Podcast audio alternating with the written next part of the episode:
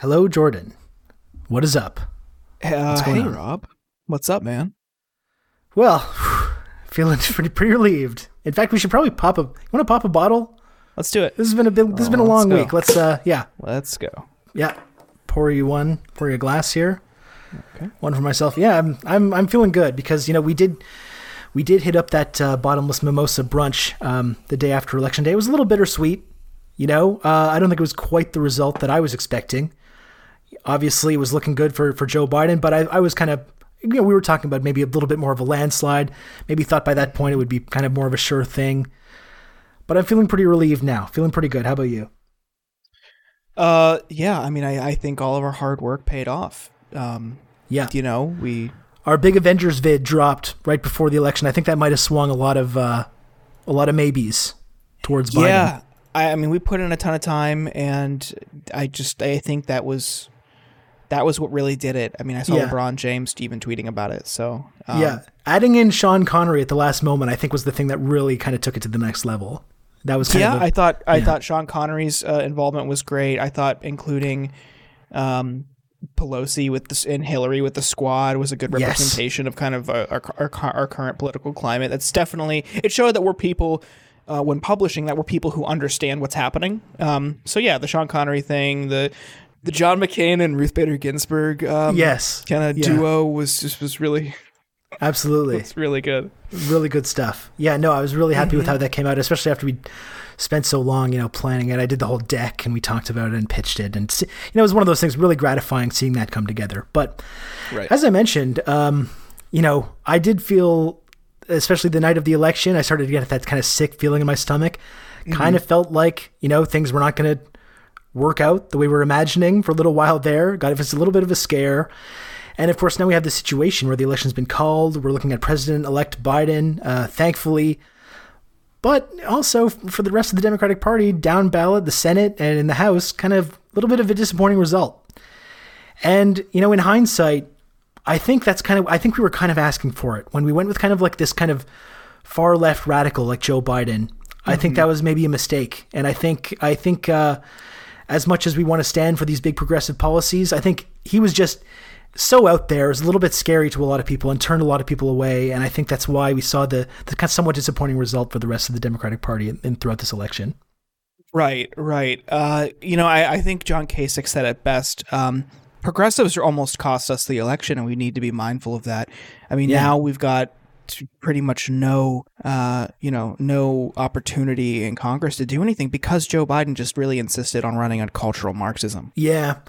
And like, you know, we talk about, you know, he, he did toward in the last couple of weeks of the election, he talked about fracking and how he supported it and he wasn't going to ban it. I didn't think he went hard enough on that. I think maybe, you know, it's some kind of like, if we can start triangulating kind of a midterm message.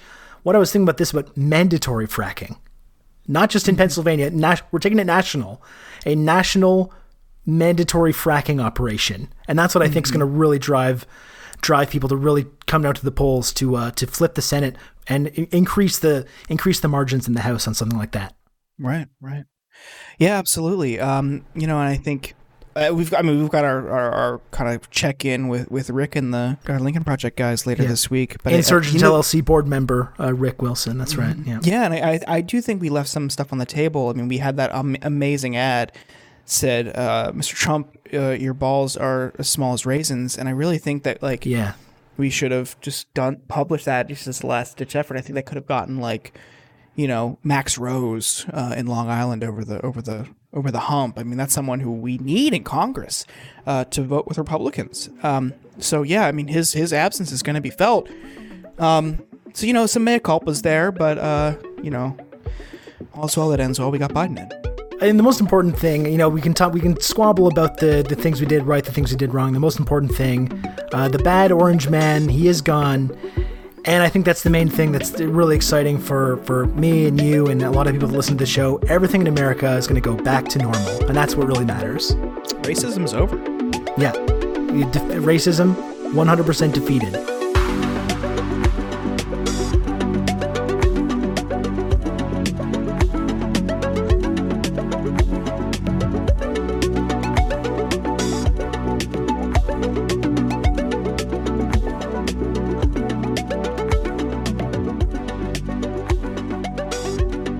Okay, hello. Hello and welcome. That's the Insurgents, episode 46.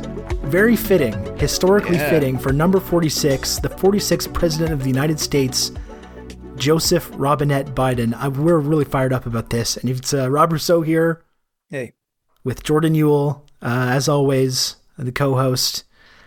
Um, how, how are you feeling, Jordan? It was, a, it was a long week. It was a long week for you, wasn't it? The last the last little bit, the final little push there, right? Yeah, yeah. I, I um I was worried for like two days. Like Tuesday and Wednesday night I was in like full doomer mode. Yes. Um so that's it's comforting that this is uh over. The election is over. Kind of. Yes, somewhat. Um, and yeah, as we mentioned, I think it was like it, it definitely was not the like large scale rebuke of Trumpism that I think some people were kind of hoping for. Even though it was, you know, it's it was nice that uh, that Trump did not win. Um, at the same time, it was a little bit scary considering everything that's happened uh, over the last four years, considering everything that's happened in America just in the last year uh, with the coronavirus and, and all these these various crises kind of intersecting at the same time. The fact that you know Trump actually managed to increase his margins of of, of uh, conservative voters. I mean, that's kind of a troubling sign. And you know, I'm I'm relieved that that uh, he's not going to be president for another four years. I mean, we don't we don't think. But uh, yeah, it's uh, it. I was left with this kind of uneasy feeling because like just the fact that it was that close and it kind of went down to that uh, next couple of days, counting all the votes, and and I just felt like you know how how is it this close? Like it's it's it's a it says nothing good about the direction of the Democratic Party or the Joe Biden campaign that it wasn't this big Biden landslide that I think many people were predicting. You know? Yeah. I'm I'm worried about 2022 already. Because uh, as we get into later with our guest, Benjamin Dixon, I, I'm worried about what's how it's shaping up if if those two Georgia Senate seats do not.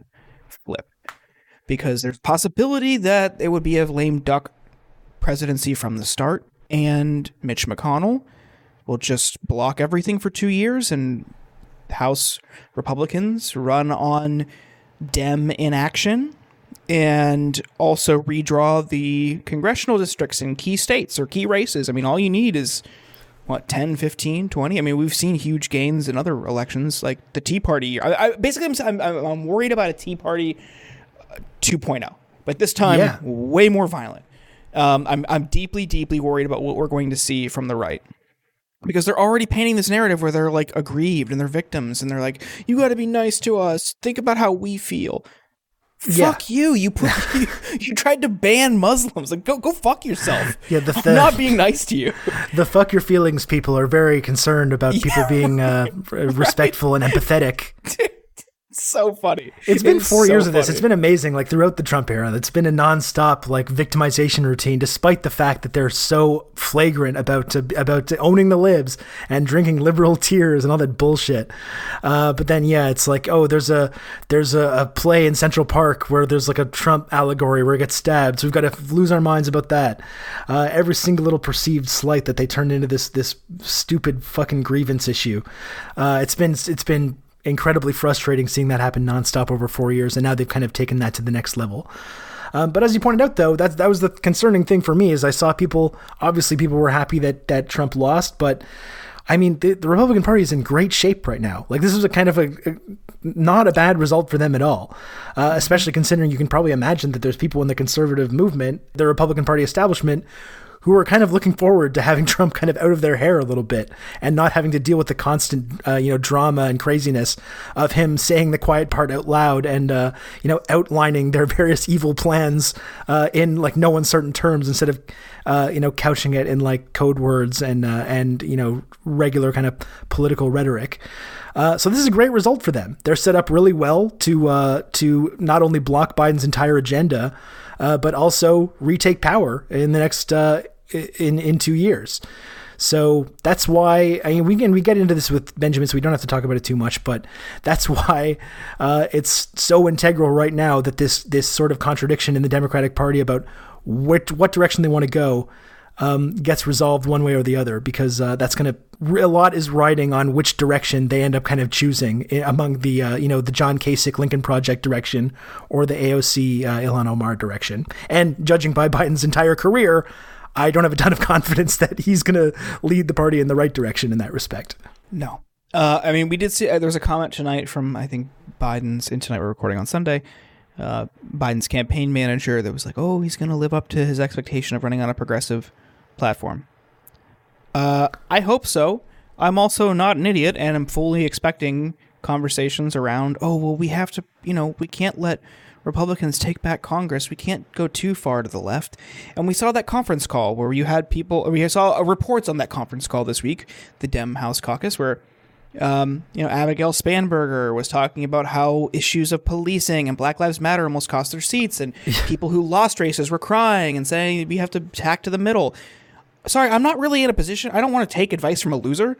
Um, like people yeah. who ran on progressive platforms and won and flipped seats ran in the middle this time and lost.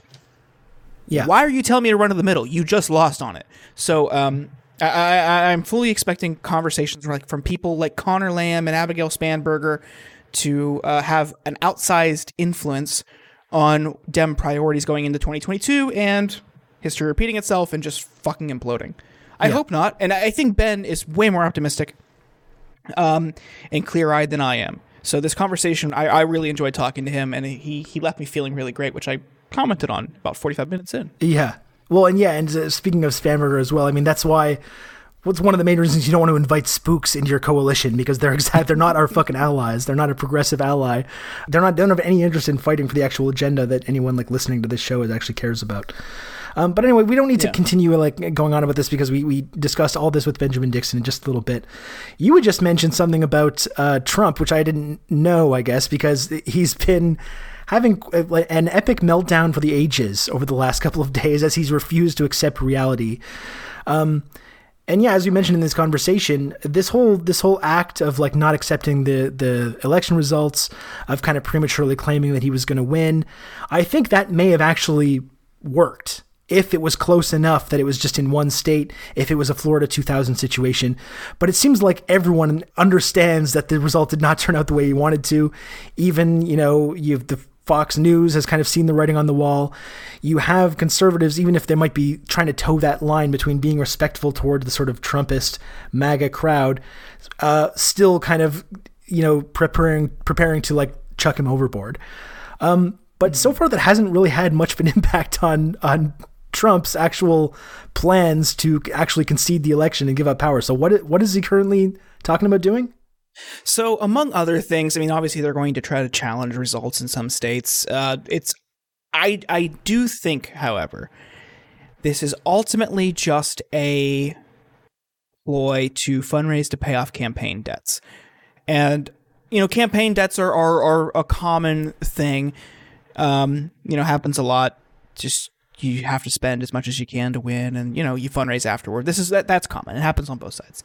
Um, but they're framing it in a uh, challenge the results like framework, and uh, among other things, like uh, paying to support this team of uh, God, I can't, I gotta flip the name. It's it's a very funny name.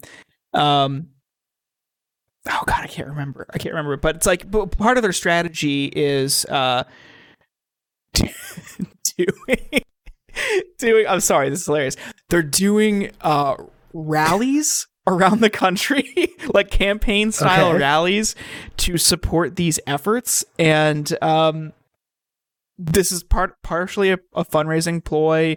Uh they're going to have uh various press conferences and legal challenges around the country to whip up support.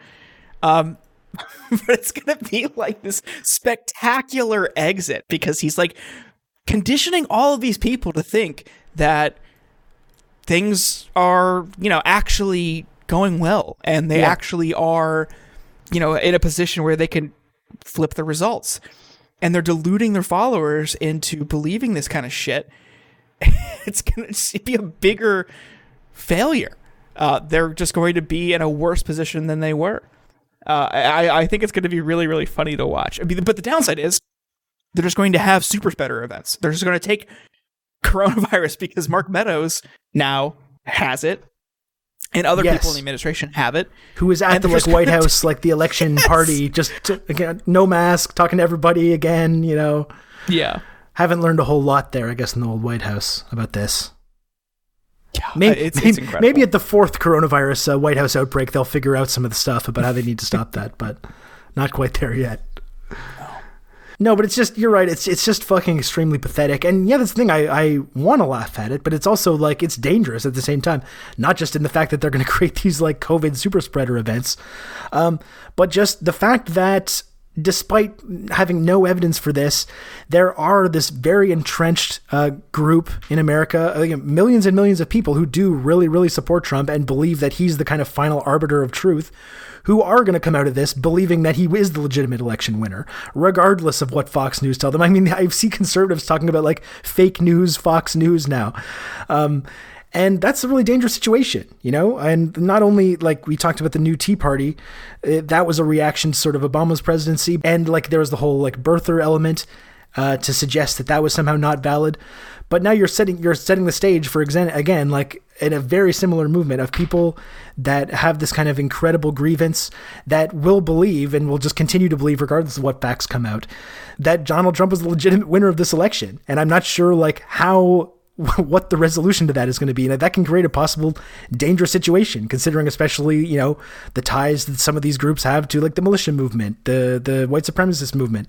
You know, it's like it's creating an extremely dangerous situation. And as much as I want to laugh at it, because it is funny, it is funny to see Trump melt down about this and just completely this completely childish reaction to losing, uh, kind of refusing to accept it. It is funny, but it's it's dangerous at the same time. So it's like I have no idea how that's gonna like play out. Yeah, you had someone who was trying to bring a fucking gun to a like a, a, a like a ballot counting Yeah. center where they, I think it was the Philadelphia Convention Center where they were counting the ballots, but like some armed QAnon guy fucking tried to drive up there and and, and do harm. It is it is extremely dangerous. Um, so I, I I- I really worry about that because I think it's also going to feed into the next Tea Party.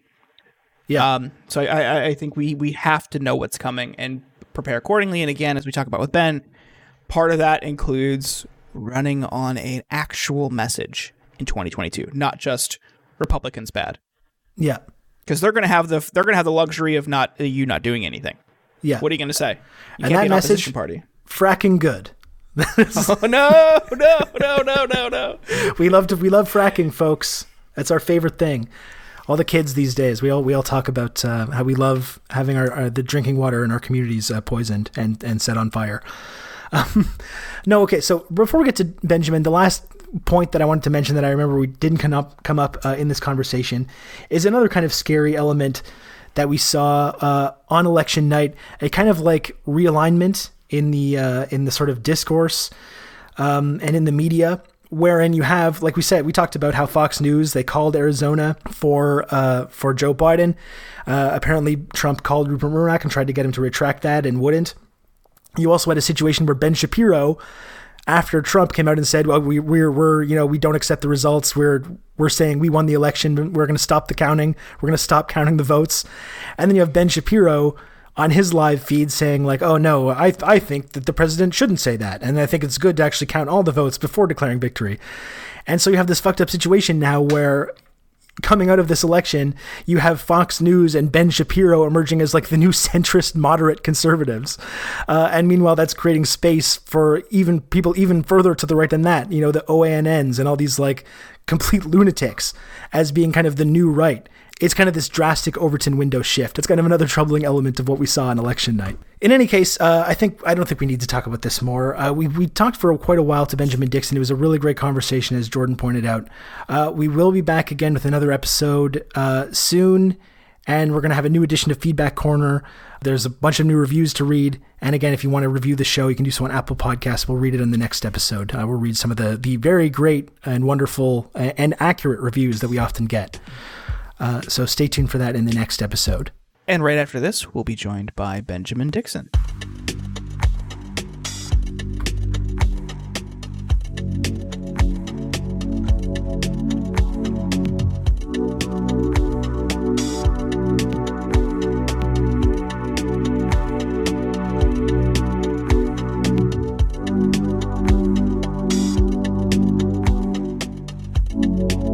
We are joined by Benjamin Dixon of the Benjamin Dixon Show.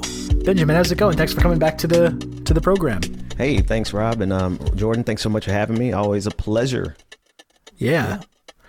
We um we haven't spoken since way back to episode three of this show. We were talking about Mike Bloomberg. You know, a whole lot has changed since then. I feel like a whole lot has uh, gone on since the last time we got to catch up. The world has fallen apart, and um, yeah. if the election is anything, I hope it's just the first step in trying to at least undo the last few months. Yeah. Well, maybe it's our own fault. Maybe we should have if we had followed Mike Bloomberg's example, maybe they maybe would have led us to a led America to like a prosperous future away from all this all this craziness. Um, I pass. uh, yeah, probably not. I don't think so either. Uh, so Ben, I mean, I guess we could. This is our first episode back uh, after the election. What were you doing election night? Uh, how did you kind of just absorb all the madness? You know, I was I was streaming. I just streamed live, and and then somewhere around um, midnight, I just stopped the stream and just went and watched TV. Um, you know, Netflix, because I, I was like, you know what? At that point, I needed to see exactly what play Donald Trump had um, I needed to see like what did they really have planned. I was thinking Roger Stone was going to do the Brooks Brothers Riot 2.0. I was thinking Proud Boys and Boogaloo Boys were going to do their thing. So I had to just you know take a step back and go you know watch some TV and let it play itself out. And so as it turns out, they are uh, pretty inept. It, it, was a very poor showing. I thought we would have a civil. I mean, they were talking about a civil war. I thought it was going to jump off, but it didn't. Yeah, how are you feeling like towards the end of the night? Because you know, I was I've been trying to, you know, before the election, all the signs showing that like oh we're looking at a huge Biden landslide. I was kind of mm-hmm. tra- trying to take that with a grain of salt, but definitely because uh, I was streaming the uh, the election as well, and definitely. Uh, at a certain point in the evening, our mood really started to shift, and yeah. I think we were all getting that that feeling from 2016, yep. where like, oh shit, this is not this is not going the way we thought and is this is this really happening? Like were you did you kind of get that sinking feeling in the pit of your stomach as well? You know i started to but i, I had to resist that because you know we were I, we were trying to convince everyone that it wasn't going to be over on election night. It wasn't you know there were mail-in ballots that had to be counted. Um, matter of fact my mail-in ballot wasn't counted until um, well, as of Friday, it, it, hadn't been counted here in Georgia. So I still need to follow up today or t- tomorrow and see if it was finally counted. So that being said, that was another reason I unplugged because I did get that same feeling. I'm like, oh my God, this is 2020. I mean, 2016 all over again. And so instead of like kind of doom scrolling and, and falling down, falling into that abyss, I just unplugged for a little bit. Yeah, probably for the best. Um, Jordan, how about you? How was your uh, how was your whole election night? Uh, it was it was okay. um, I, produced the discourse blog live stream, which was fun and had lots of guests. Uh, they, you know, friends of the show, they were on last week, and you know, they they've been similar to Ben, streaming a lot to kind of reach people where they're at. And I, th- I think the highlight from that was uh, Sara Nelson. she's the president of uh, with the flight attendants union. Mm. Um, joined and talked about kind of labor issues and where she saw in a Biden presidency labor issues going in America. Uh, and I thought that was a really fascinating conversation. If they put it up on their website, if people wanted to check it out, but that was one that I really really enjoyed. Um, but yeah, just same same thing with Ben around midnight. Just like you know, I'm not I'm not gonna do anything else. Uh, I just went and played Magic the Gathering online and watched TV. yeah, so it was very interesting because you know Trump's move, his play here that he that carried that uh, like got played out around three thirty in the morning on election night. It had been telegraphed for weeks, right? And it's like we'd been discussed endlessly. Like he's not going to accept the, he's going to kind of pre- prematurely claim victory. And uh, it was interesting because despite knowing for weeks that that was kind of what was going to happen, it was still felt very shocking when it did happen. Um, and I think at the time too, especially, it it was it did seem a whole lot closer uh, the election, and uh, it, it it overall been a pretty disappointing night for the Democratic Party, even though Biden yeah. was kind of looking like he was in pretty good shape. But like you were pointing out, Benjamin, um, it, it, did end up flopping. I think Trump's whole attempt at at you know pulling that kind of move, and I think mm partially because I feel like if it had been uh, really close in one state. If it had come down to like Pennsylvania, say, mm. he could have pulled that move. And I think probably the Republican Party establishment and probably the media establishment, Fox News, etc., would have backed him on it. But because it was just so obvious that he was so far away, that's kind of what, what we saw play out the next day when he didn't really have quite the same allies in the conservative movement yeah. as he maybe thought he would, or that, that he would have needed to actually make that kind of a plan work. Yeah. Um, and they've slowly been, they've all been kind of like preparing to dump him overboard, it seems, over the last couple of days since then.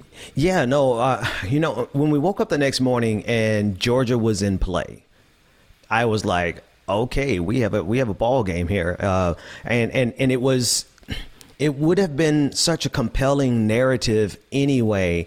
Um, even if even if it was like Donald Trump victory or he was leaning towards a victory, the fact that swing states, we have a, a whole new set of swing states, and that was such a compelling narrative that I think it really shocked a lot of Republicans. Um, that, in addition to what you said in terms of there were multiple states, right? Pennsylvania, um, Texas ended up I, I, the last. I mean, I don't know the final numbers from Texas, but for a minute there, Texas looked like it was purple. Like um, there was an opportunity in Texas and Arizona. It was just too many states um, for Republicans to really sacrifice themselves for Donald Trump. Now, this is where you divide, you know, the people who are really Trumpers, you know, the cult, the cult of personality and uh, uh, sycophants, and they are still with Donald Trump to this day. It's kind of sad. It's kind of laughable.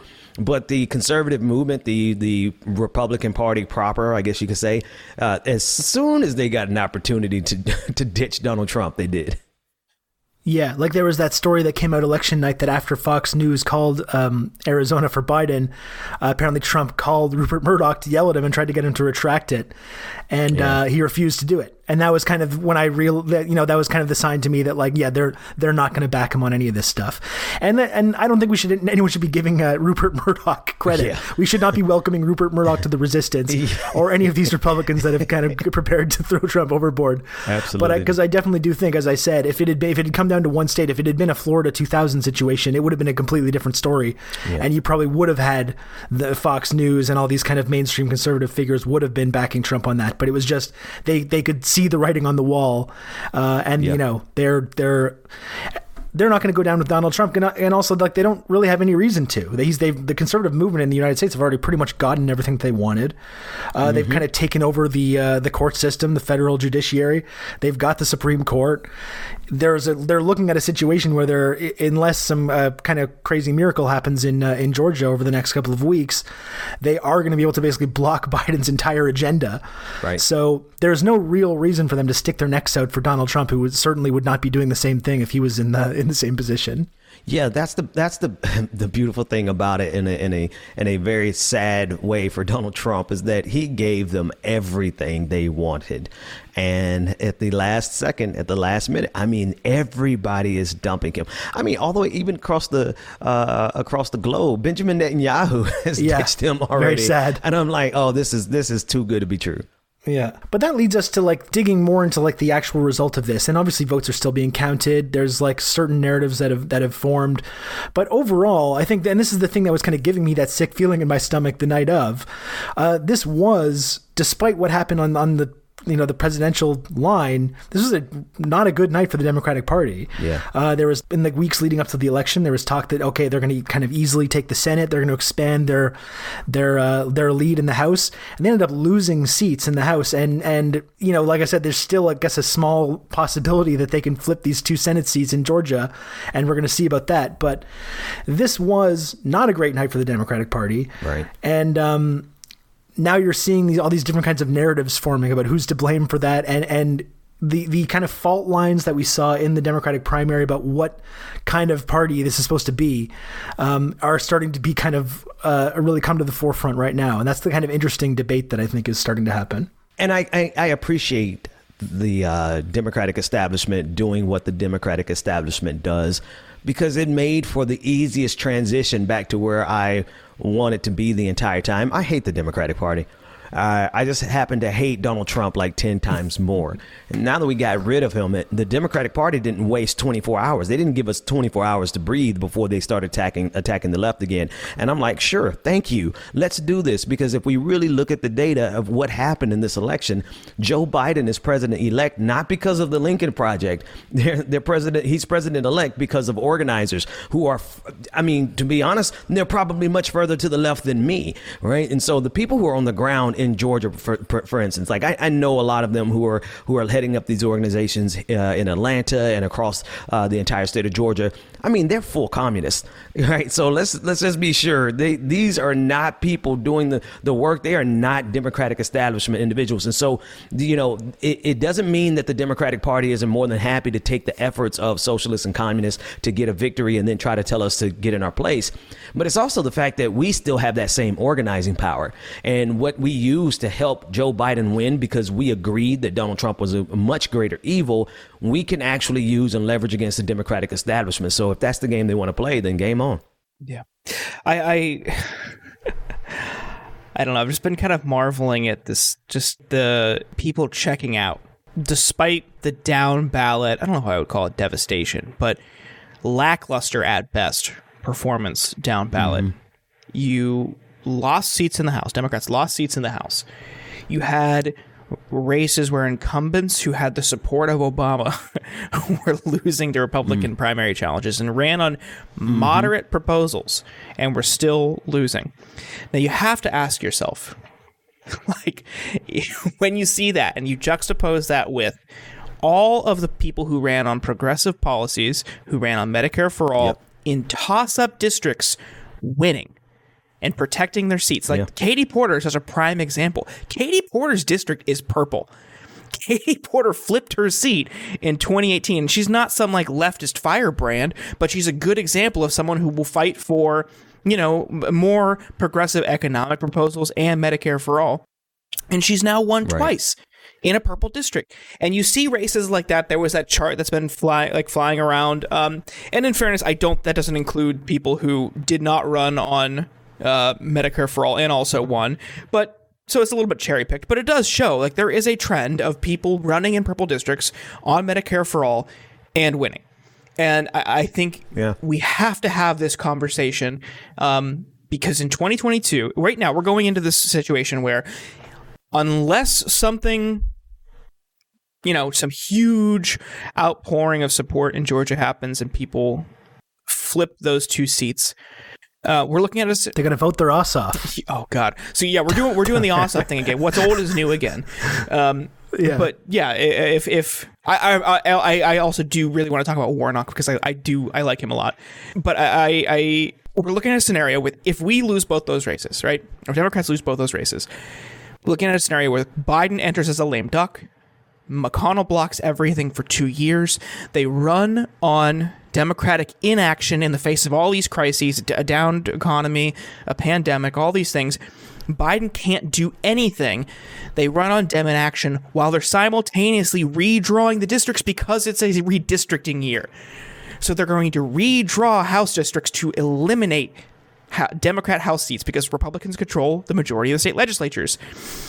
So you are looking at a complete rightward shift if the Democrats do not adopt a more inspiring and, and, and progressive message across the country. You can't, because like here's the thing: they ran on beating Trump guess what? You did just that. Congrats on accomplishing the bare minimum. You cannot do that in 2022. You have to run on something, and you have you have control of the White House now. You can't be the opposition party. You have to stand for something. So now is the time to have that discussion. And you've got Kasich and, and Lincoln Party people and all these moderate pundits who who would benefit from you tacking to the middle financially. They would personally and financially benefit from that.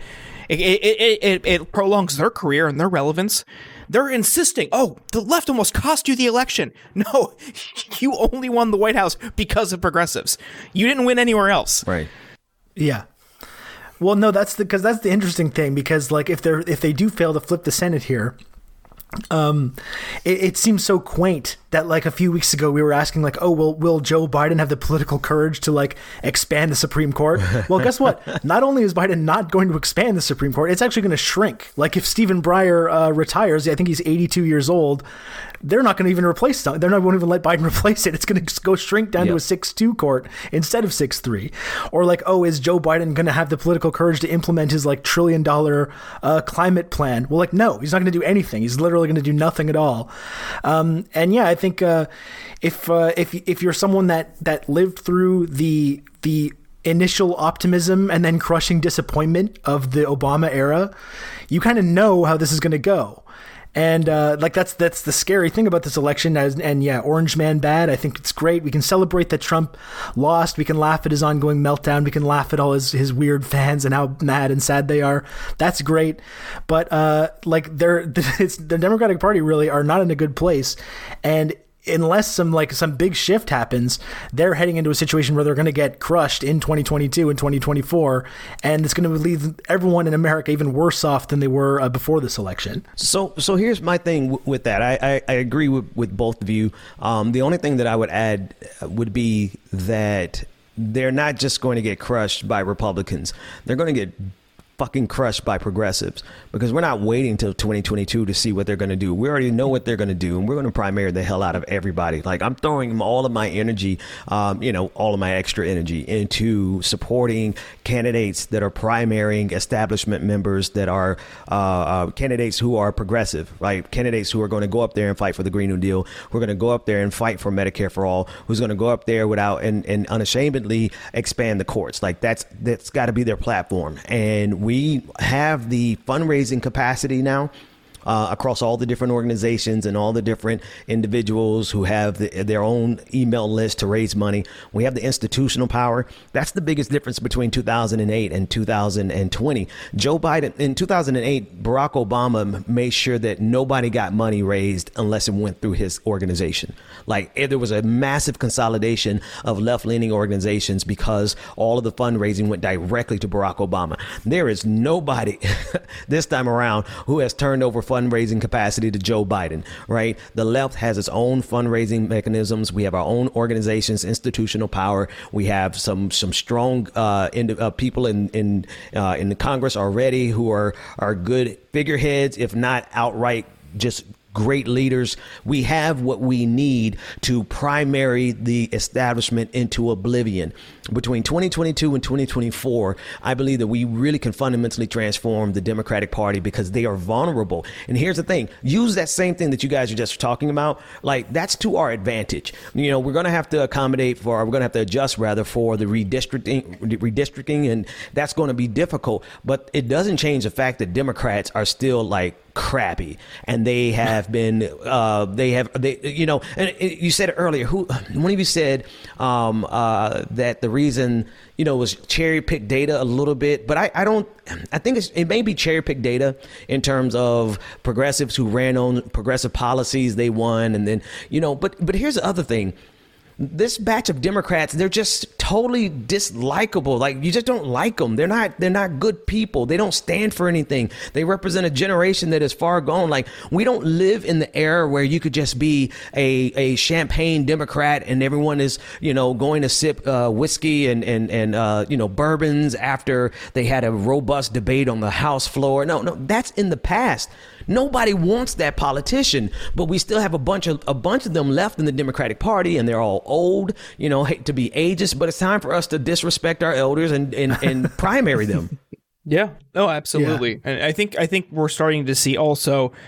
This was a huge win uh, for uh, Justice Democrats in groups like Sunrise and and JD and other progressive policy oriented groups that are grassroots powered this was this was colossal. I mean, Ilhan just shattered turnout in her race, and Trump. I mean, mm. this is a talking mm-hmm. point, not a talking point, but a point that they, you know, they you know drew attention to was that Trump tried to make Minnesota. Yeah, he turned Minnesota into like a referendum on Ilhan Omar, right? He tried to make uh-huh. it about uh-huh. her. Exactly. Yeah, and, and that that the vitriol directed toward her, you know, the, the the xenophobia, the racism, the hate, the bigotry directed toward her specifically led to people in the progressive space or democratic space abandoning her and people including mm-hmm. mainstream democratic candidates didn't want to be associated with her because they thought it would make them vulnerable well lo and behold voters in her district love her love her more than candidates prior in that district it, the huge outpouring right. of support and she helped flip that or not flip that state because it was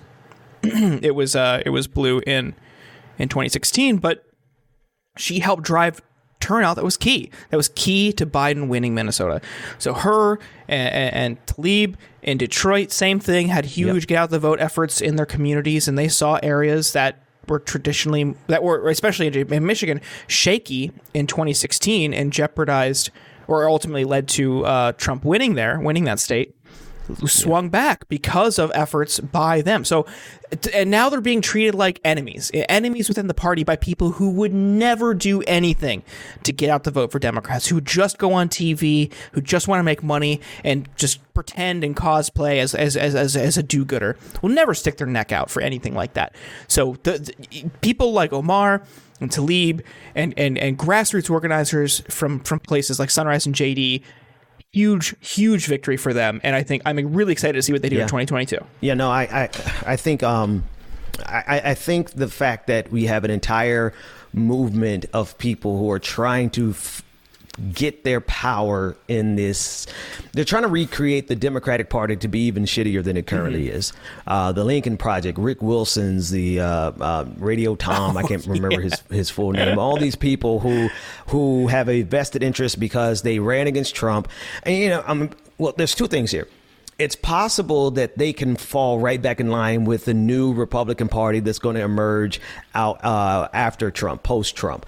Um, but I think they're trying to hedge their bet and get, you know, best of both worlds. They're going to try to fundraise from Democrats and Republicans going into the future. And for them to accomplish that on the Democratic side, they have to make sure that they alienate progressives because we just won't we will not coexist in the same party as um, as the Lincoln Project.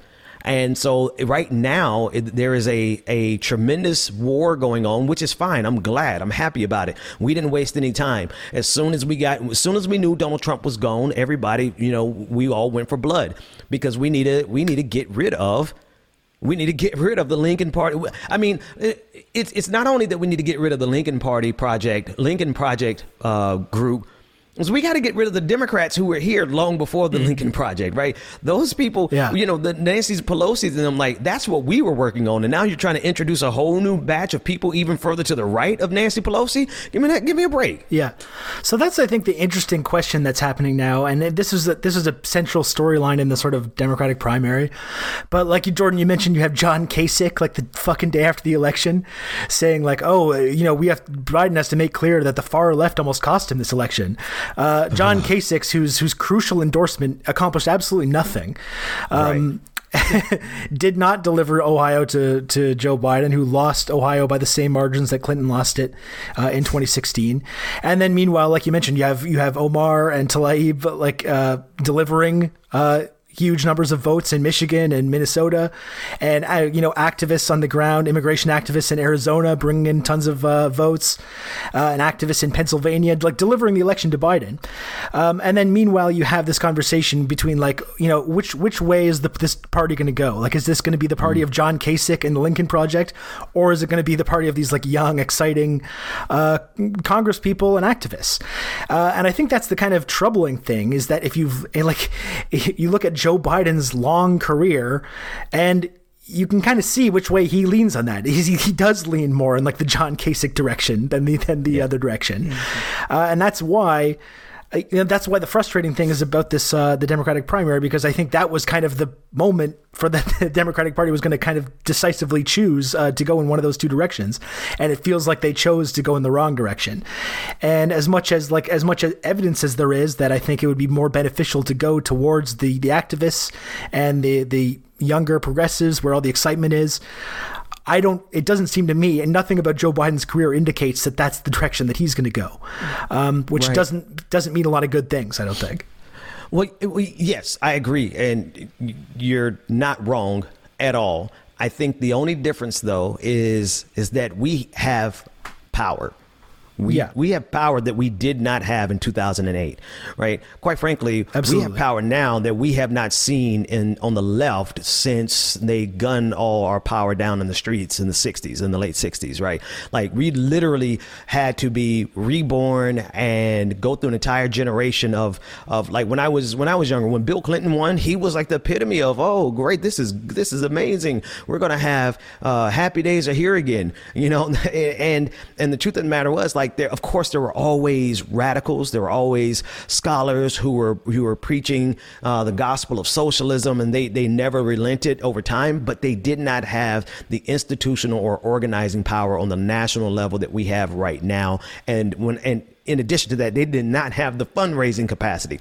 That said, we're going to put we're going to bring the hammer down on Joe Biden by bringing the hammer down on everybody in Congress, especially because they lost some seats. I'm it's actually to our benefit in terms of the left for those seats to have been lost because now they they can't just they can't pre- even pretend to ignore the squad. They can't pretend they need every single vote that they can possibly get, and so that gives um, Jamaal Bowman he- he's going up with with more leveraging power than he would have. Um, uh, Cori Bush she's going to have more leveraging power, and then of course you have the Rashida Tlaib, the AOCs, and the Ilhan Omars. They they have the ability to apply pressure internally in the House. We have the ability to apply pressure from outside the House, and yes, you're absolutely right. Joe Biden is going to do his best. He's going to have wet dreams about you know sitting down with Mitch McConnell and, and you know and, and triangulating with Mitch McConnell, but we are going to make sure that he feels the pain through all of his representatives that represent that old school that has to be uh, done away with. That uh, that comment you just made about Biden is also reflected. Like uh, Kasich man- mentioned something about that. He said the best thing to, and again, uh, Kasich's comments came minutes after it was called. Like it was called around like 11, 11.30 Eastern, and at like eleven thirty. As people were celebrating, they had a live feed of people celebrating at the White House. Kasich's on CNN saying, "Well, you know, progressives almost cost it. Like this is, you know, listen to Republicans." But so it was immediately, it did no, like not even no honeymoon period, nothing. It was this guy saying, "Okay, time to listen to Republicans." But the the comment he made was the be- one of the comments he made was the best thing that could happen to Joe Biden is uh, the Senate staying Republican. Because that does like, because that makes Joe Biden uh, do what Joe Biden does best, which is negotiate. No, that will not happen. And if you have been paying any attention to what happens in the Senate, McConnell is going to kill everything. He will not let anything come out of the House that that that, that veers too far from from the right. He'll never cooperate because this is about power for them. He doesn't give a shit. He Right. wouldn't even help. Right. He wouldn't even get a stimulus package uh, in the run up to the election.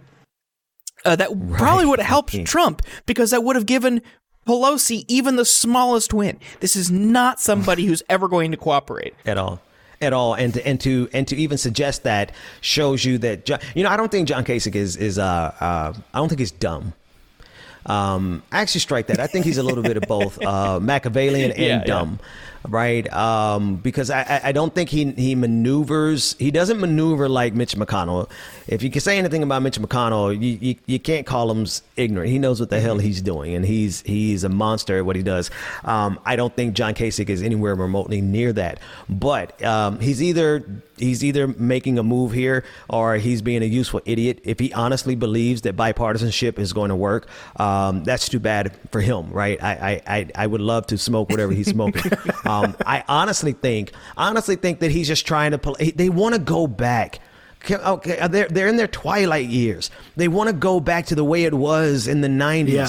They want to go back to the way it was when they all could just sit around and get along and everybody agreed on neoliberal economic policy. Like the only thing that was taught in schools was Chicago school economic policies and and and you know and Bill Clinton was you know as, mu- as much as they and that's why they attacked him on his personal issues because he was the paragon of neoliberalism, Yeah, right? yeah. He, he he was like the they want to go back, and so I think John Kasich Kasich is just dreaming of going back and you know reliving his youth of where all the Democrats would get along with Republicans because Democrats gave up on the working class. The working class is coming back to bite them in the ass now, and uh, and I think it's time for us, those of us who grew up in the working class, or in proximity to the working class, or just have uh, integrity and want to fight on behalf of the working class. Um, I think it's time for us to just give these motherfuckers hell at every stop. One final point on Ohio uh, in the working class. I mean, this is he was, you know, Kasich was was was the guy who was going to help get Ohio, you know, to flip. And his support mm. was was championed by everybody on the left or uh, in the, in the Democratic establishment. He spoke at the DNC. His endorsement was welcomed, and right in the run up to the election, he was his name was floated as a potential cabinet member. And this is always justified as, oh, he'll help us win Ohio. This is, do you want to win Ohio or not? Like Rob said earlier, no material difference. now, why might that be? Like, why uh, statewide? Why are the numbers the same from 2016 to 2020? Well, think about what Kasich's tenure in Ohio uh, might represent mm. to people in areas that are Democratic strongholds, like Youngstown. Yeah. He was anti-union, and at the same time, Scott Walker was trying to ban public sec- sector unions, and he did so successfully at, uh, in Wisconsin. Um, Kasich tried to do it and was met with a state referendum. And voters in Ohio, and especially in places like Youngstown, Cleveland, and Columbus, fought back tooth and nail and overrode it in a statewide ballot initiative. That mm. sticks with a lot of people and a lot of blue collar workers in areas like Youngstown. And over the past four elections, I just pulled up the numbers. It went from Obama in 20, uh, 2008 winning 62% of the vote in the area to 63% mm. in 2012 to Hillary barely squeaking it out 49% in uh, 2016. And then this time, Trump finally won the area. The Republicans finally won the area for the first time since Nixon with 50% of the vote. And now, when we think wow. about this kind of stuff, you have an anti union, anti choice, pro fracking, um, anti public school Republican who people in that area who you need hated. And that's the guy you're going to cozy up to. We saw it also with Rick Snyder in Michigan. The, this, these decisions baffle me because these voters have been saying this. We're so tired of this kind of leadership. They tried to send a signal yeah. in 2016 and they were dismissed. Again, Youngstown is not a white area. Youngstown is extremely diverse. White people are a minority in Youngstown. And they tried to send a message in 2016 saying, look, like this this type of leadership and this type of like democratic establishment behavior isn't working. NAFTA is a household term there. And mm. despite plant closures, they still didn't trust Biden. That is jarring to me, and I think it represents a larger decline of Democratic establishment leadership in post industrial areas of the country that they have to recognize. They tried to dismiss it as just racist white working class voters. And sure, there's elements of that throughout the country. But to dismiss working class people in in general, and we saw that kind of stuff with Bernie this week. People were just adding in the term white to get mad at Bernie yeah, when he yeah. talked about working class issues. It's like to Ben's point, the working class is rising up, but we have to acknowledge that, and we actually have to pay attention to their needs. Yeah, I, I listen. Who whose article or uh, no, no, no. It's a book. Uh, it's like listen, liberal. Um, what's oh, what's our guy? Thomas Frank. Um, Thomas Frank, right? Yep. I mean, he has a great summary on it. Um, Matt Stoller, um, mm-hmm. even though he gets on my nerves, but he has a really great article on that from like three or four, three years ago, um, where they just really outline this transition into the corporatist party that the Democratic Party is. You know, when you when you when you throw you throw away everything that was useful about the Democratic Party, and all you're left with when you when you get rid of the working class, um, and then all you're left with is the very thing, the very things that people hate about politicians, right? Yeah, we absolutely hate the platitudes. We absolutely hate the the elitism, right? And and and and when the Democratic Party ditched the working class, they ditched the only thing that was good about them Like you know, you know, I, am I'm, I'm pretty sure FDR would not be FDR. He would he he would have gone down in history as a hated president if he had not done what he did in the New Deal. Uh, you know, it, it, it is the elitism that the working people here's the flip side of it, right? Or the very obvious other side of the conversation is the fact that most people in this country doesn't. Don't, we don't have shit right? We don't, you know, you want a, a, a, record turnout, then actually do something for people. You want people to stay home, then make them feel like you're not going to do anything for them. And that's exactly what the Democratic Party has done over the last 30, 40 years. Here's the difference Republicans re- realize the magic of not doing anything for their voters, but still managing to get them out. And they do it with wedge issues, they do it with cultural issues, and they're always able to get people out to vote against their best interests. Democrats, they just don't have that. Yeah, it seems like all the only tool they have left in the in the toolbox is we're not the mean, scary Republicans, and that's it. That's why you have to vote for us. Yeah, and that doesn't that doesn't, you know, there's not going to be anybody who scares us the way Donald Trump did. So that's a wrap, Democrats. You don't have anything else. Yeah. So I really wanted to zero in on some of the fucking idiotic logic that some of these like, kind of like centrist triangulators have uh, when describing, you know, particularly like what happened in this race. Like you've had a lot of people talking about the movement for Black Lives defund mm-hmm. the police, abolish police, and, and talking yeah. about how this like almost cost the Democrats the election. You had like fucking um, Al Franken uh, and I fucking Al Sharpton talking about this on MSC, MSNBC, how this is like, oh, it's toxic saying this kind of stuff. And I just wanted to zero in on this because it's so, it's amazing to me, this logic that they use to justify this. So what you have over the last six months, you have this unprecedented historic uprisings across the United States based on racial injustice and systemic racism and police violence. And mm-hmm. activists very, very clearly saying we, we want to defund the police, we want to abolish the police. And then right. you have the response to that from the Democratic Party, which is to do the exact opposite and to l- literally do nothing that these people are asking to run Joe right. Biden, this guy who spent, you know, his entire career expanding police power and expanding mass incarceration uh, and increasing drug laws and all the things that have led to a lot of these systemic issues. Uh, yeah. And he's literally campaigning on giving police more money, as we've mentioned many, many times on this program. Um, so that's the result. So then you have Joe Biden. That's that's his platform. He listens to nothing about what activists say, um, right. and he runs in this election. And yeah, he does manage to defeat Trump, but it turns into this fucking disaster for the rest of the Democratic Party. And somehow the next day, the kind of like Monday morning quarterbacks look at it and say, "Oh, it's that it's those uh, that those calls to defund the police is the one that is what cost us the uh, these down ballot races."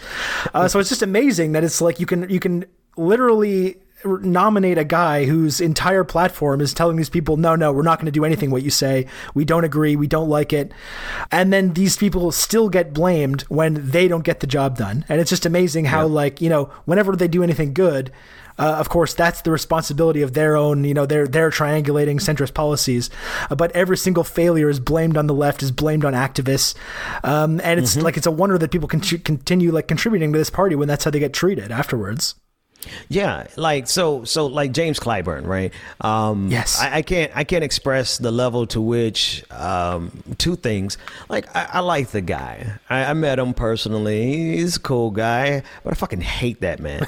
right? It's it's like a yin and a yang because how this this man has been strategically sabotaging progress that would benefit every American, especially Black Americans. He's been doing that since uh, since he was talking about um, nobody wants socialized. What did he say on MSNBC like four three years ago? Talking about uh, free water and there's no free free lunch. That that's what it was. It's like nobody wants a free lunch, and I'm like, dude, you know. I and then he's the one who obviously who gave Joe Biden South Carolina leading up to Super Tuesday, getting rid of Bernie Sanders, and now he's out here saying that defund the police was the slogan that hurt Democratic candidates, which is completely counter to the truth. Um, it, it, I'm gonna be. I hate to be ageist, but it, it is it it is a shifting of a generation. They realize that their time is up they may have one more term. They might they might make it to 2022. Um, and if we don't primary them, then they're probably going to die because they're also old, right? But if if we wait until they all die, it'll probably be too be too late for some critical issues. And they know that. And they know that the progressive movement has wings. We have fundraising capacity. We have the momentum. We have the future. The kids that are younger than us are far more progressive than us. They make us look like liberals, right? They, I mean, generate the Zoomers. I mean, Zoomers are like all the full Marxist, Leninist, communists. Like they, they are ready to, to bring out the guillotine and the gulags and, and p- people on the wall.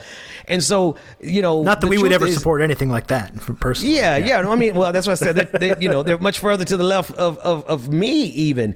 And Jim Clyburn knows that. And, and, and, you know, the Lincoln Project knows that. Nancy Pelosi knows that. And so they're going to try this shit. But guess what? It doesn't change the fact that one, it's it's a time it's time to change the guard. It's a changing of the guard. That generation has to go and and and they have to go and not because of their age but because of what they believed in is insufficient for what people needed over the last 40 years and it sure as hell is insufficient for what we need to go into the future Yeah, um, I, I couldn't help but think as we saw results come in about the states that had outside influence in dictating uh, the primary, how they ended up going in the general. Yeah. And I'm just reminded, bringing it up again, I am reminded of the outpouring of support for Sanders because of his, you know, his outreach with the Latino community there, his progressive agenda, and his stance on immigration, and uh, juxtaposed with, you know, Biden's history on immigration. And it's just, we were in a nail biter in Nevada, and we didn't need to be. Um, and states like South Carolina and Iowa, which were you know instrumental in dictating the course of the primary, um, and the the the realignment and everyone getting behind Biden came after South Carolina. No, Bi- Biden stood no chance in South Carolina. Yeah. Why are we letting them pick? Why are we letting them pick who, who our candidate is? It's really, it's really not bizarre. a great strategy. Yeah, and I had to mention something because this is okay. This is like a little bit of a, a, a "I told you so" moment from me. I apologize to everyone, but uh, if you're a listener of the show, you'll probably recall that over the last couple months, one thing that I mentioned on, on numerous occasions was legalizing marijuana. And this is something that Joe Biden could could get behind. Very, very easy, very simple. It's incredibly popular, like across the political spectrum. Uh, it would do so much to help a lot of marginalized communities that have been devastated by drug laws and devastated by mass incarceration. Like in the midst of this uh, uprising about uh, you know systemic racism, like that's a perfect thing to help heal that wound, right? Uh, but again, as I mentioned, Joe Biden spent his whole career being like a drug warrior and ensuring that this stuff would never happen. Uh, and of course, did not get behind that in any significant way, um, which, as I'll point out one more time, I mentioned multiple times, would have gotten people excited and would have been a huge gift to the Biden uh, campaign. And lo and behold, uh, every single state where legalizing marijuana was on the ballot in that election, it passed overwhelmingly, even in like conservative places. Mississippi had medicinal marijuana. Yeah. Some it was somewhere like that. Yeah. Yeah, so that's the thing. It's like there's there this this kind of the Biden wing of the party. They're so married to this idea of law and order, of appealing to conservatives, even in spite of the fact that this stuff is passing in conservative areas. Even in spite of the fact that this could have Right. gotten people, young people especially, very very excited to uh, to get out there. Even more so, uh, and it didn't have it wouldn't have had the same like uh, devastating effect down ballot. It would have probably driven a lot more turnout and made a, a lot more of a positive result. But they can't bring themselves to like embrace these incredibly popular things. It's it's it's like oh man i hate to be I, i'm gonna get in trouble because i'm I, I hate to keep making this about uh age but it really is a, a difference of generation and values and there's a point in every adult's life where two things happen one you realize you got to tell your parents to kiss your ass, back off, get out of my way, because I've got to live my life the way I live my life. And, you know, growing up, most of us are, we come from a generation, right? Our parents really tried to make us just, you know, teach us to behave and follow their instructions and you know, say no to drugs, dare, you know, all that. It was, it was a whole thing in the 90s and the in the, in the early 2000s right? It was such a culture war against individualism in terms of of like being having your own identity separate from your parents right? And and and there's a point when every single one of our lives where we just fundamentally say hey i got it from here. And this is what's happening across the country. There is a generation i mean these people are so antiquated not because of their age, but because of their beliefs, because of what they fight for. But I do think that there's a strong correlation. uh, I think there's a strong causal causal link between how old they are and what they and how they're stuck on a generation of ideas that is that's detrimental. I think uh, Bernie Sanders is an outlier. Um, but when you look at the average age in Congress, um, and you see what they fought for in the 90s, they they're not going to be able to get away. The Joe Biden is not going to be able to get away from the fact that that his entire mindset, his entire ethos has been rooted in an anti-drug kind of uh, mindset, and to the point where we're talking about weed. We're not even talking about cocaine, folks. We're talking about weed. We're talking yeah. about marijuana. And so I think I think on a national level, it's time for us to tell our parents to get the hell out of the way. We appreciate you, but you're going to need us to take take care of you when you get into your twilight years. And we're dealing with a bunch of politicians that are literally in their twilight years. Like Joe Biden is not even going to be able to enjoy the presidency the, because I mean he's in his twilight years. So yeah. I, I am sorry. It's it's just a time. It's time for there to be a changing of the guard. These people have got to go, not because of their age, but because of what their what their mindset was rooted in from the older generations that they came up through. Yeah. Well, I mean that's yeah. the thing. It's I wouldn't I wouldn't just criticize Biden because of his age. If he if he showed a capacity to say like to say, oh, the winds seem to be blowing in this direction, so I'm going to adjust my approach uh, to uh, change you know, things. You know, like what? people like Bernie Sanders or like Ed Markey have done like over the time over the, the years and like changed what and they what they point, believe in, regardless of what uh, of how old they are. You know, can I? Can I and I want to say real quick that is such a good point, right? Uh, I think for Bernie, Bernie is like I think he's he's been that same person the whole yeah, time. That's true. Ed Markey has been pretty good at you know, hey, I'll I'll follow the times, and and he he's been a good fighter in that regard. Um, but you would think that these people would do it because it's good politics they're so goddamn stubborn that they're willing to lose instead of doing what's what's the times call for. So yeah. they're not even good at politics at this point. yeah, the on the marijuana point, it, er, it's. I mean, I, have talked about it in the show. I don't smoke. I don't care. I don't really like it that much. But like, if you anyone else wants to, I don't give a shit. I look at it from like a cost effective standpoint. The, the money we waste on policing it is so absurd. And ridiculous. the and the punishments and how it just fucking destroys people's lives if they get criminal records from it. For what? For just wanting to take the edge off at night? It's like i don't give a shit. Like just fucking do it. And we saw that popularity around the country. And i also think about how uh, Paul Blest from discourse pointed this out uh, that democrats really need to think about how florida voted overwhelmingly to support a $15 minimum wage, but mm. voted for Trump. And here's the thing Biden supported that. Biden supported a $15 minimum wage, but didn't really run on it. Like, people had to go hunt and peck to find, um, like, talking points about that kind of stuff. Like, he didn't lead with it. The knock on Bernie from, like, centrist and moderate pundits was always like, oh, here we go. Here we go again. You know, broken record, his speech, the talking points you've all heard because that's the messaging, the economic populist messaging that Bernie ran on, look, which would make which made people love him. Yeah.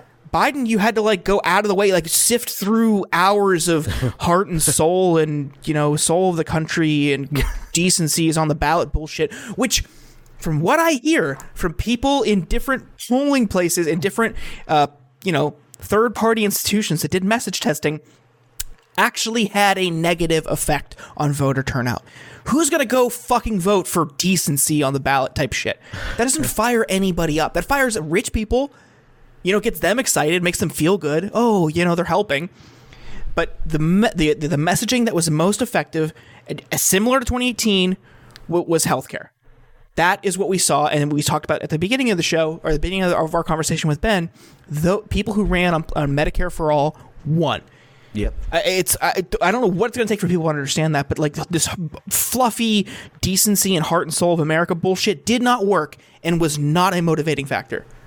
You, you, can you can can you guys feel the difference here? Like. L- nobody is genuinely i mean you might have a couple of sociopaths out there who might be genuinely excited about joe biden but i, I just you know i think people who were dancing in the streets there was nobody dancing in the streets for joe biden. We were dancing in the streets because we got rid of donald trump yes exactly. similarly it's the same for kamala like kamala you know i'm i'm super dope i'm super glad that we are are accomplishing some first that you yeah. know quite frankly we should have those first out of the way a long time ago but america sucks right so it is dope i will celebrate that, great. But it, there's a good possibility that we could prime because I, I just don't think Joe Biden is going to go for a second term. He already said one term, and and for other obvious reasons, I don't think he'll be uh, ready for a second term. I really believe that unless Kamala comes through as a some type of progressive revolutionary she could get primaried really easily in 2024 because nobody is just that excited about her for the exact reasons that you outlined. People are tired of the old mushy and you know decency and compassion and all that. No, we know you're a politician that you're up there enriching your defense contractor friends. So the real question is, what are you going to do for us? Yeah, well, okay. The only thing I would push back a little bit there is that I think I have seen quite a people that have convinced themselves that this is really inspiring and they are really excited by this. And oh, again, oh, man, I'm. I'm, already getting flashbacks to the Obama era when any time that uh, you know people try to hold uh, the President Biden to account for you know fucking drone strikes or or whatever shitty things that we know President Biden's probably going to get up to, uh, yeah. and there's going to be people saying, "Oh, now is not the time. Uh, you're just helping Republicans. Uh, oh, they can. They're blocking all the good things he wants." To do. Oh, it's before the midterms. Now you can't criticize him. They're also trying to, because I agree, I think there's a 0% chance he actually runs again in 2024.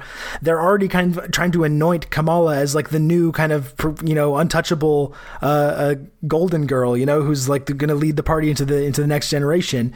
And they're already setting up a situation where like if anyone does try to primary or try to criticize the things that she does, it's going to be like, oh, you're being, you're, it's, it's the sexist Bernie bros again, or like that stuff. I, that's what I'm kind of concerned with. They're like they're setting themselves up to, just as we saw in the Obama era, uh, the liberals to kind of bend themselves over backwards to justify yeah. every single thing that they do, and and to always have an answer for any kind of criticism that happens, uh, and it's going to make this kind of coming uh, struggle over the control of the party even more uh, even more intense. I think. Well, let me give you a little pushback to your pushback. Okay. um, I like it. Yeah. We have power that we just did not have. Yeah. Throughout the entirety of, of Obama, see, um, I you're one. I mean, obviously, the history books are going to show that you're 100 percent right about what happened with uh, with Barack Obama. Um, in terms of right now, you know, there the problem is is that they just don't win without us. They just don't. They, they, they, they cannot, and we can show them in the data that that's the fact. And we can show them even better with our email list and our ability to fundraise and our media and all the podcasts that are having more influence, all the, uh, the Justice Democrats, brand new Congress, our revolution. They're going to have even more power after the 2022 uh, midterms. I mean, there's going to be, they're going to have to come to the table for us in order to get us to just to, to support Kamala in 2024. They're going to really have to pay for it between now and then. And here's the big thing we need to start acting right now like they're not going to deliver for us by 2024. And what does that mean we do? That means we start primarying everybody we can afford to primary right now. We start applying that pressure right now. We continue to build power outside of them right now. We push people like AOC to get even more power. I mean, there's no way in hell. There's no way in hell Hakeem Jeffries gets the speakership without an all out war. Like, let's just go. Like, they're talking about you know prime, you know, getting rid of Nancy Pelosi. Moderates are starting to push that, and they want to they want to anoint Hakeem Jeffries. Oh, kiss kiss our asses. No, we're gonna it's gonna be an all out war, and we're gonna demonstrate to them starting now that we have the full expectation that they're gonna sell us out in 20, in 2022 and 2024, and that's how we get even more power to avoid all those things that you're saying. There absolutely needs to be a progressive. Uh, uh, champion to kind of throw their hat in the ring yeah. uh, for for speaker because um, if I mean I, I think if Jeffries does run, it's kind of just it's it's like a lateral move, you know. Mm-hmm.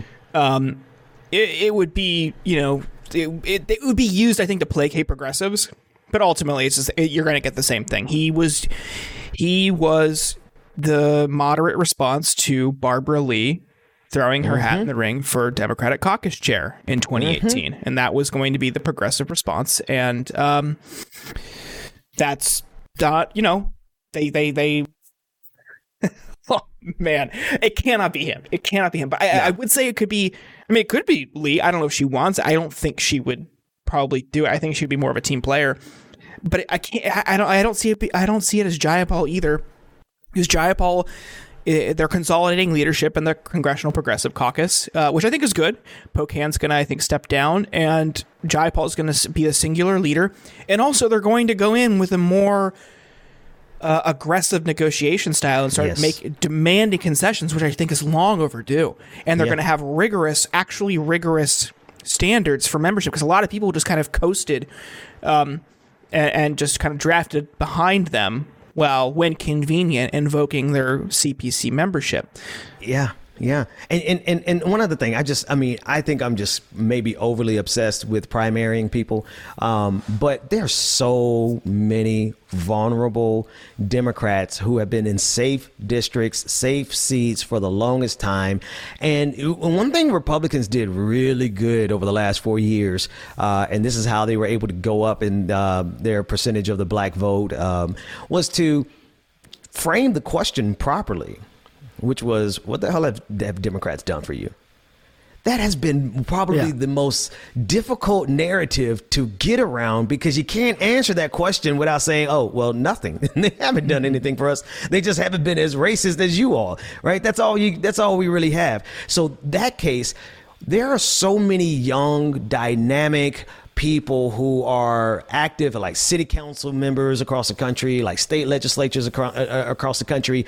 And and the thing is is that they have been stuck because everybody's told them to wait in line well, we have created an entire infrastructure to buck the line, to just get around it and throw people out of power. And and the reason I'm bringing this up in context of what you're saying is perhaps Hakeem Jeffries has too much power right now, and Nancy Pelosi would throw all of her weight behind him in 20 uh, uh, in the 2021 election for the House Speaker, um, and maybe he gets it.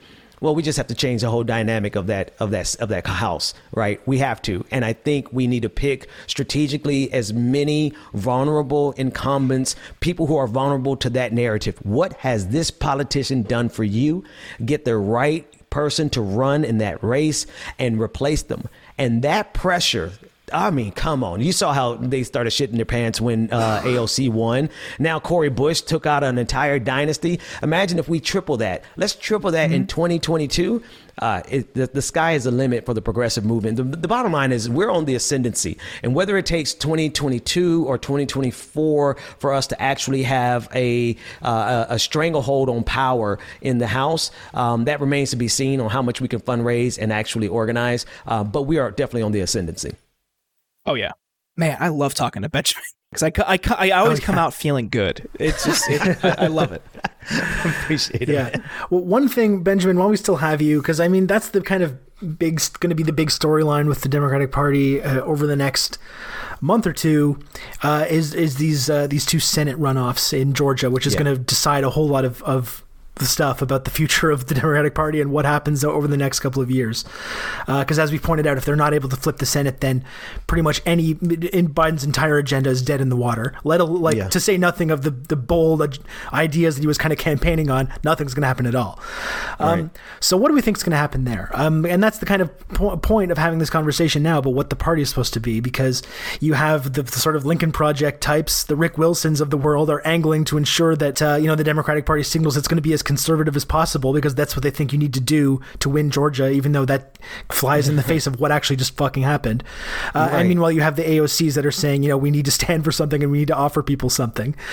So, like, what do we think is going to happen here? Like, it's funny that it's come down to Ossoff as a figure is bubbled up Yeah. again as a figure because I remember in his 2018 run, he, I remember just feeling like he's another one of these kind of like Buttigieg types who just looks like he came out of like a vat in like DNC headquarters or something. Oh, Uh, he did though. Yeah, yeah. he lit- no, no. His mother is one of the most prolific fundraisers in the history of Georgia, uh, and that's how he became who he is. So you know, Yeah. he, he was raised in a DNC. He was a vat. carpetbagging uh, filmmaker when he tried to run in that special Yeah. election. And I think in that election, I think is the main like I don't even remember one thing about what he was actually campaigning on, except it was just like Jon Ossoff, apps. that was just Data whole- centers, data centers outside of a of Atlanta, dude. Come on, doesn't that get you fired up? Oh my goodness, it was he. He was such an empty suit. Um, the only thing I give him props for is the debate performance where he, Yeah, that he was cool. whipped up on David Perdue so badly that the man canceled the last debate. Yeah, that was- that was great. I mean, you know, I don't know what he stands for still, but He's kinda you know, hot, at least too, he I gave us- He, you know, uh, I met him in person. He has the uh, charisma of a Borg, um, and you know, it worked out for him in that debate because he just kind of you know delivered that you know death blow. I guess you don't you know you don't have to be charismatic to actually eviscerate someone. But that said, here's what's going to happen in Georgia: the same organizers that helped turn this state. You know, we got to wait on the final totals, right? And then I think they're going to do a recount. Um, but it looks like Georgia may very well go blue for the White House. Those same organizers are going to deliver and those organizers are young progressive. They're my uh they're they're lgbtqia i mean they are they are black. They're latinx i mean it is a very diverse group. Uh, i mean they're socialists. I mean democratic socialists for america in in the atlanta chapter. They i mean they're on the ground just killing it. Um they're going to deliver because they understand if there's going to be any progressive agenda at all. If there's going to be any agenda, period, let alone a progressive agenda, we got to get rid of Mitch McConnell, right? Mitch McConnell is is the is I, I would argue was way more detrimental um, to American history than even Donald Trump. Um, Sure, you know, yeah. with with the exception of 250,000 people uh, being killed because of Donald Trump's recklessness. But that said, Mitch McConnell comes in a very fir- close second, if not taking the lead, and so they're going to deliver. Uh, Raphael Warnock, I think, is the more promising of the two races because of just how ridiculous Kelly Loeffler is. La- la- la- how do how do you all pronounce it? Loeffler, Loeffler. I don't know. I call it. Uh, yeah. Okay. So we'll flip the difference. So Loeffler, um, and, and and so Wa- Warnock has a long history in Atlanta. He is the pastor of the church that Dr. King pastored when uh, when he was living, and he has a very strong campaign. And he managed to go to a runoff, even though there was like five other Democrats. Um, he managed to get just as much uh, percent, or really in the in the margin of error for uh, percentage with Kelly Loeffler. Now you take out all those other Democrats. One of them was Joe Lieberman's son, by the way. Joe Lieberman's son was in the race, and if Joe Lieberman's son hadn't been in the race, it probably could have been an outright win. But uh, so now they're all out, and the, the field has been cleared, and you're going to see more money poured into the state than ever before. You're going to see all the big names come down. You're going to see the Barack Obamas, the Kamala Harris. They're all going to be here. Um, so they're going to do the the air game, but the people who did the ground game, the actual work to get it done, those organizers, I think they're going to deliver. And um, you know, I think uh, Ossoff is going to benefit from being on the same ticket, but for you know, lack of a better word phrase, um, as as Warnock. And I do think it's possible that we'll get both of those seats because here's the difference: who do the Republicans have? Are they going to, are they to bring Donald Trump down? Yeah. Between now and January, and, and push to get uh, David Perdue reelected, I, I I don't. I mean, that would be funny. I would love to see it, but I don't think that's going to happen. Yeah man, we didn't get into it too too much, but um, so I, I did want to bring up your uh commentary that was also f- championed by uh, Congresswoman Alexandria Ocasio Cortez about the Lincoln Project. I mean, this is a group that siphoned tens of millions of dollars out of uh, Democrats' pockets and into their private political firms, meaning you can no longer track where it goes. They're uh, reallocating millions of dollars at a time into their private political firms, so further enriching themselves. We have no idea what they're paying themselves. Probably a lot. Uh, but now they're patting themselves on the back and demanding that anyone who criticizes them uh, apologize. They they furiously were tweeting at AOC after she quote tweeted you, uh, saying, "Call me anytime. I'll, I'll be expecting an apology." Multiple Extremely like from- from the staff. paternalistic and condescending as Yeah, well. really Yeah. fucking weird behavior. um, but I mean, I did want to give you kind of a, an opportunity to speak on, on what you think their impact was or wasn't, and I think you would probably fall into the latter. Yeah, no, I, I honestly, man, it was it was it was kind of fun. I I tweeted I tweeted that, and I think I went and jumped in the shower or something, and went, just went about my day because I didn't really care. But I knew I knew the I knew I was going to do numbers, right? Um, just because of what I said. I mean, it's absolutely the truth. Um, and sometimes just just saying the truth as simply as you can is the most effective message. I said that uh, Lincoln Project got sixty seven million dollars to literally do nothing right? And I'm talk, talking about in terms of results. I don't care what they try to do. I'm talking about the results. More Republicans voted for Donald Trump as a percentage than in 2020 than they did in 2016. So to me, you failed. A complete total Yeah. failure with $67 million. Meanwhile, I actually do know the organizers who did the groundwork to get Joe Biden the state of Georgia and they couldn't pay their rent, right? Mm-hmm.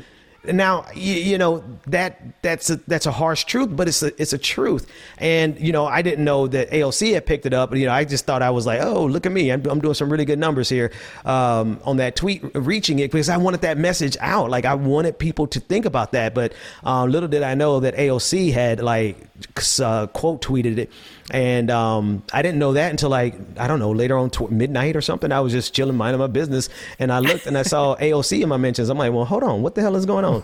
and and then so many people were coming after her um, because she was badass enough to echo it and for the argument and telling them that they need to give up some of that money. Like that's some that's some gangster shit, by the way. You're telling these you're telling people you got to give up your money. Like I just I just made the comment. She went even further. She said, "No, y'all need to give up some of this money," and so she directly threatened their their their wealth.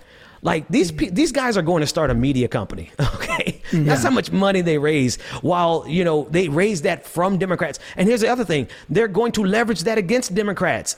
As soon as they rebrand, that money is going to be allocated to run conservatives because they are Republicans. I hate them. And the reason I hate them is because they are part of the reason the entire world order has been destabilized for the foreseeable future uh, with Bush in the Iraq War. These are the, this is what we're talking about. So I absolutely love the fact that AOC, you know, one rocks with me and because I'm on the edge. Like I, you know, I say some I, I say some pretty wild shit on Twitter and, and it's kind of risky to associate with folks like me on Twitter, but she didn't care. Not only did she not care, she felt the message so much that she went even further with it. And the reaction to it has been spectacularly inept. Like they're doing they had to come all this is why I love the power that AOC has.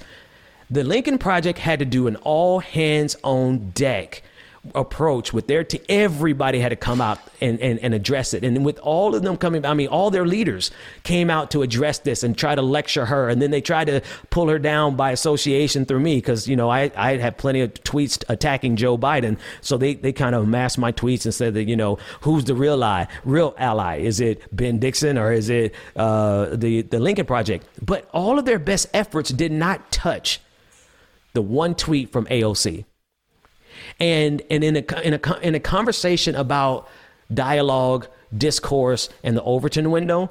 Yeah, that kind of reach, that rhetorical reach that she had, and she amplified mine. So, like, I think hers got like a hundred or two hundred thousand likes, and mine was like hundred and thirty.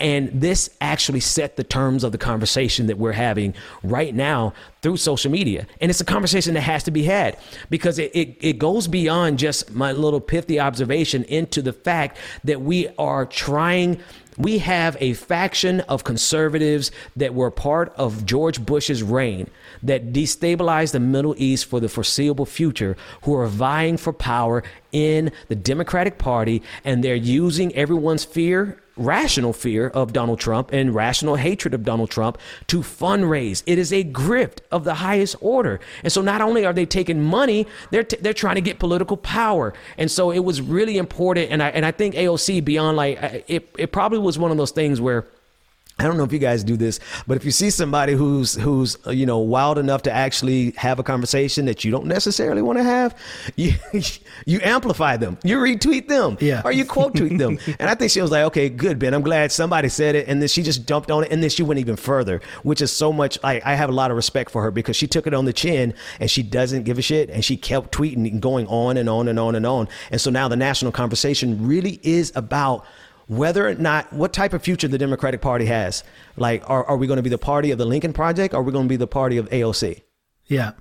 Yeah, and, and just hitting back on something you just said too, I think that's probably why I haven't got the, the AOC follow back, probably because I'm just a little bit too dangerous and inflammatory. we are Probably. too.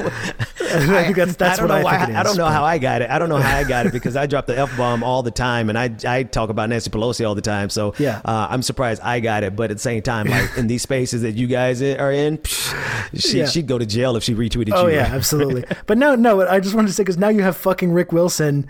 Uh, he's complaining on Twitter that people are going through his tweets from almost a decade ago. He says, Yeah. uh, you know, don't don't bother looking into my long history of like bigotry and transphobia and Islamophobia and ra- like Right. vile racism, uh, because you know I'm trying to help win these two Senate seats in Georgia. No one how he's that's never actually fucking explained. Considering, as you mentioned, they didn't actually have one iota of positive impact uh, on this election. Uh, but again, it's frustrating that you've seen liberals like in in having to choose between those two sides there's literally liberals that are joining the rick wilson side. And again these are many of the same people that are like oh if you if you don't talk about joe rogan because of some of the, the things he's said in the background. But yeah rick wilson um eh, that's okay. And Well, Rob, that's just Rob, that drives me crazy that shit. real real quick, but fuck Joe Rogan only because he's an anti-masker now. Like that that whole thing was like I mean everything else he's did, done in the past. I'm like I can kind of deal with. We can work around it. But the mask thing. But no, no. no, I'm not a huge Joe Rogan your- guy, your- but just the way that he's been kind of you held up as someone that's like Oh, yeah. completely over the line when there's then they're more than willing to to hang out with conservative fucking loser reactionaries like Rick Wilson. Yeah, yeah, no, no, no. Your point stands, and, and I actually didn't even say that to actually talk about uh, Joe Rogan. I just wanted to throw that out there on GP. Uh, but but the, the the thing is this though. None of their outrage, like all those liberals who are picking the side of the Lincoln Project, okay, have fun. You don't have nearly as much power Yeah. as AOC. Like you don't. I'm sorry, not even. You're, you're, she has magnitudes of order more power than all of them combined. So you know, fine. If if if, if that's what you want to, you know, you think we need to triangulate and we need to be nice to them. Good. You're irrelevant, and you're going to stay irrelevant. And the person who has relevance is the person who's fighting for the right thing. And that's AOC and the squad and and and all the rest of us. We have relevance because that's the only reason I have the following I have. That's only, you know the following that you guys have. Like I, I read like damn near every one of y'all tweets because you're you're telling the truth. And if you just tell the goddamn truth, you'll amass power. Because what is that saying? Uh, um, when when everyone is telling lies, telling the truth is revolutionary, and that's all we're doing. Hell we're yeah. all just telling the damn truth. Well, I think that's a great That's that's, a great note to leave it on, Benjamin. Uh, the Benjamin Dixon Show. Where can people find you and find uh, your work? Yeah, they can find the podcast anywhere you find podcasts, from iTunes to iHeartRadio, uh, and they can get the uh, YouTube show uh, on YouTube. There you go. Awesome. Well, thank you so much for joining us. Hey, thanks for having me, fellas. Good luck with everything you're doing. Same to you, man. Take care. Hey, take care. All right. Hey everyone, thank you for listening to The Insurgents. If you want to subscribe to the show, you can find us on iTunes or Spotify or at Substack, theinsurgents.substack.com. You'll get the latest episodes delivered straight to your inbox as well as our newsletter. On Twitter, we are at Insurgents Pod. Tweet at us, harass Ken in our replies, and then send us your hate mail to theinsurgentspod at gmail.com. Thank you once again for listening.